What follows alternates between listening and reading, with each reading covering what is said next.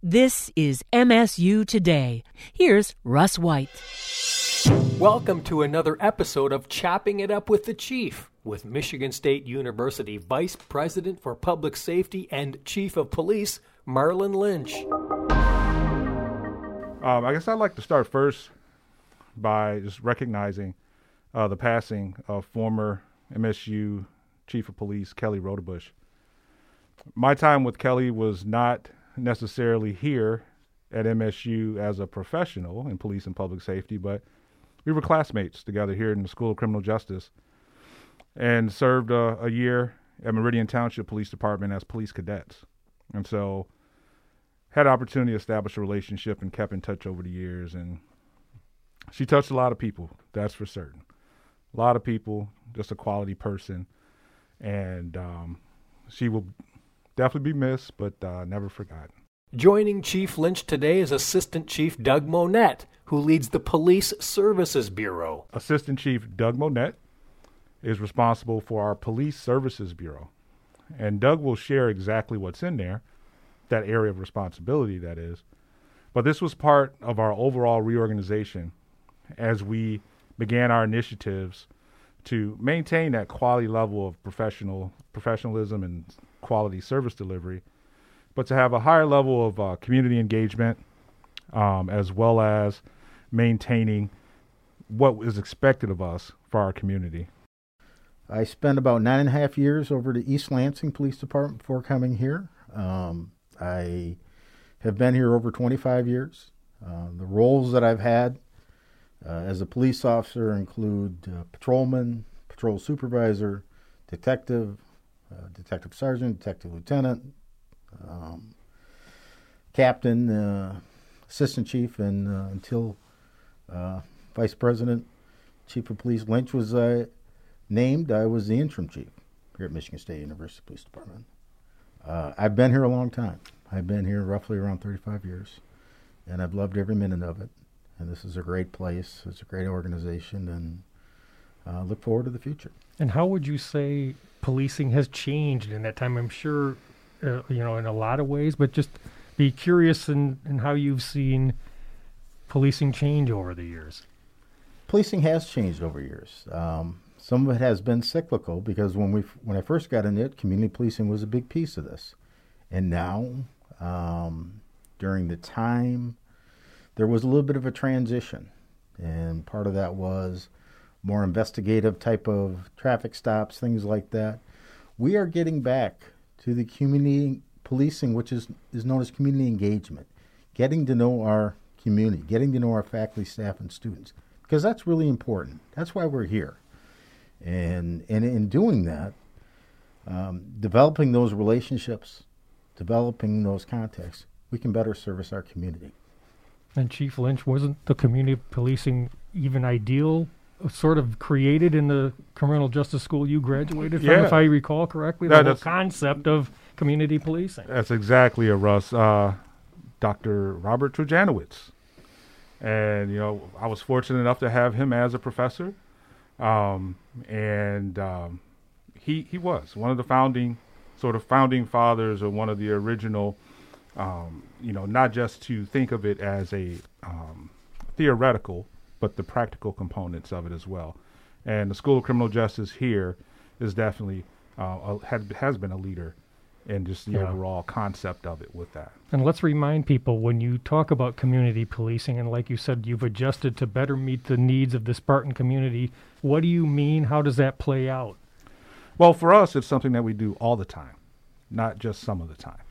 Um, for us, again, it is um, that day to day engagement, being part of the community, not just responding during a time of crisis or critical incident but being familiar enough with the community where they're comfortable enough to share information with us, as well as maintaining the open line of communication, both formally, whether that's through an advisory committee, or informally by the officer that is responsible for that actual neighborhood and in partnership well, with our community stakeholders.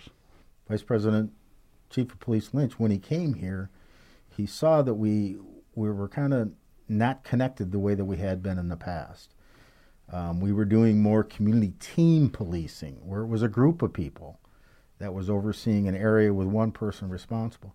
We have gone back to the individual, the point of contact, the everyday commitment, the everyday contact, the interaction with our faculty, staff, and students uh, to get a better understanding.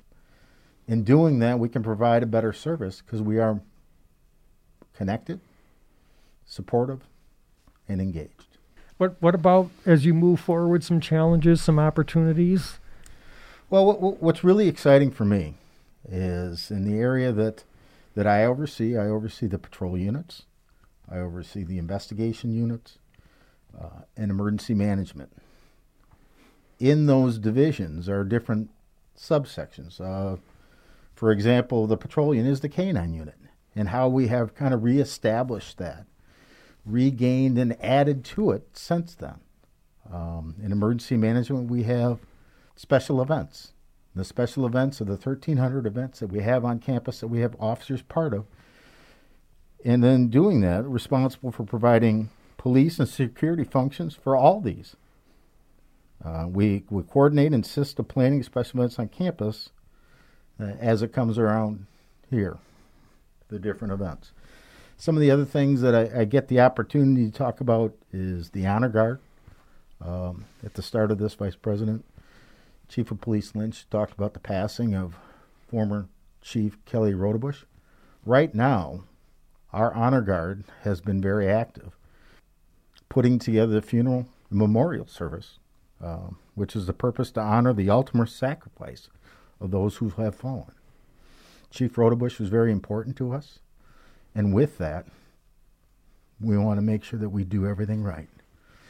She still will have her husband, Detective Jerry Rodebush, still employed, and we need to make sure that we are engaged and that trauma informed that you have talked about before, our interactions, not just with the public, the witnesses and suspects and victims, but we need to do that with ourselves because internally we are going through some tough times right now with the passing of Chief Kelly Rodebush.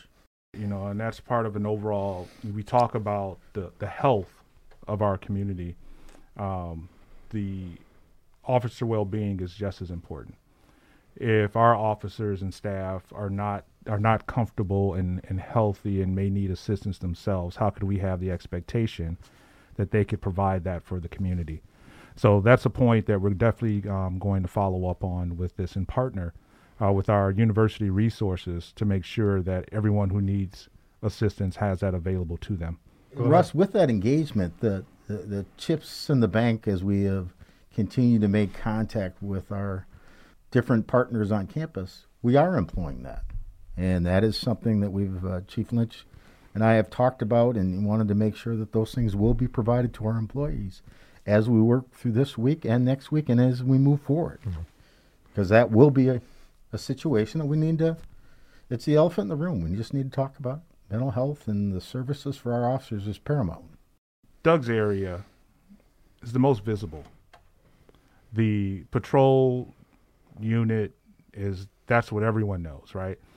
The marked police vehicles, the uniformed police officers, those are the officers that respond to you directly when you need assistance. That's a very important part of what we do. And to have that particular group of officers on board in regards to um, the community engagement components, but also that, that quality service delivery um, that is expected for our particular community with that. And a lot of the specialized units as well with that. Our, our K9 unit is very visible. Our K9 unit is utilized um, not only here on campus, but our, to our neighboring law enforcement community or partners as well with that. And our investigations, those are the follow ups with it. Uh, we have a very uh, specialized unit, our digital forensics and cybercrime unit again, a very important part of the overall law enforcement community here in the area with that. And so, probably the largest area of the department as far as number of officers assigned to it as well. So, it's that particular area, Police Services Bureau, is a key component to what goes on. It actually is the beginning and sometimes the end of the cycle of services for us. some of the others uh, leaders in the department that you've spoken with thus far more specialized and their parameters are a little smaller. Assistant Chief Monette's area encompasses a lot with that. And so the familiarity of what they do and how they do it um, is important to how our relationship um, will be with our community. You know, Russ, one of the things that I think is really important is that people have a good understanding that the patrol unit provides service 24 hours a day, seven days a week, 365 days a year. The patrol officers are typically the first responders to incidents and respond directly to calls when dispatched from Ingham County Regional 911 Center. When they're not on calls, they're they're patrolling, actively engaging with our campus partners to solve quality of life issues and problems proactively. Focus on current criminal and safety related issues throughout the community. It's important that we're out there and that, that we're a resource for our community. And it's important that our officers, in which they do, they get out of their cars, they, they walk the buildings, they walk the sidewalks, even in the winter. They're out there engaging with people because putting a name with a face is really important. And it, it, it's better to know someone to contact. Like I said earlier, chips in the bank. Having an opportunity, if someone has a crisis, we want them to be comfortable to call us. And that's why we're there. Well, Russ, I would just add that um, spring semester for us, although we're looking at snow, it is spring semester technically for us. Uh, we know that um, this will be a very active spring as we transition from winter to spring with that. Um, our campus is fully engaged at this point. Um, our residence halls are full. We have in person classes. We have home basketball games, you know, transitioning into some of this other spring sports of uh, softball, baseball, and things of that nature. So we have a lot of visitors on campus, and so the activity of the campus will increase um, as the, the weather continues to warm and transition from winter to spring. And we're here, and we're looking forward to having that positive impact on those that we serve and um, are here as part of the community every day, all day. I really appreciate this opportunity just to have a conversation about what we do, how we do, and the, the way to do it. We're very proud of our organization. We're very proud of our people. They are highly trained, they are highly skilled, and, and in doing that, they provide a wonderful service for our community. That was the Assistant Chief for the Michigan State University Police, Doug Monette. You also heard from MSU's Vice President for Public Safety and Chief of Police, Marlon Lynch, on this edition of Chopping It Up with the Chief. Learn more at police.msu.edu. I'm Russ White for MSU Today. Find, rate, and subscribe to MSU Today with Russ White on Spotify, Apple Podcasts, and wherever you get your shows. And please share this conversation if you're so inclined.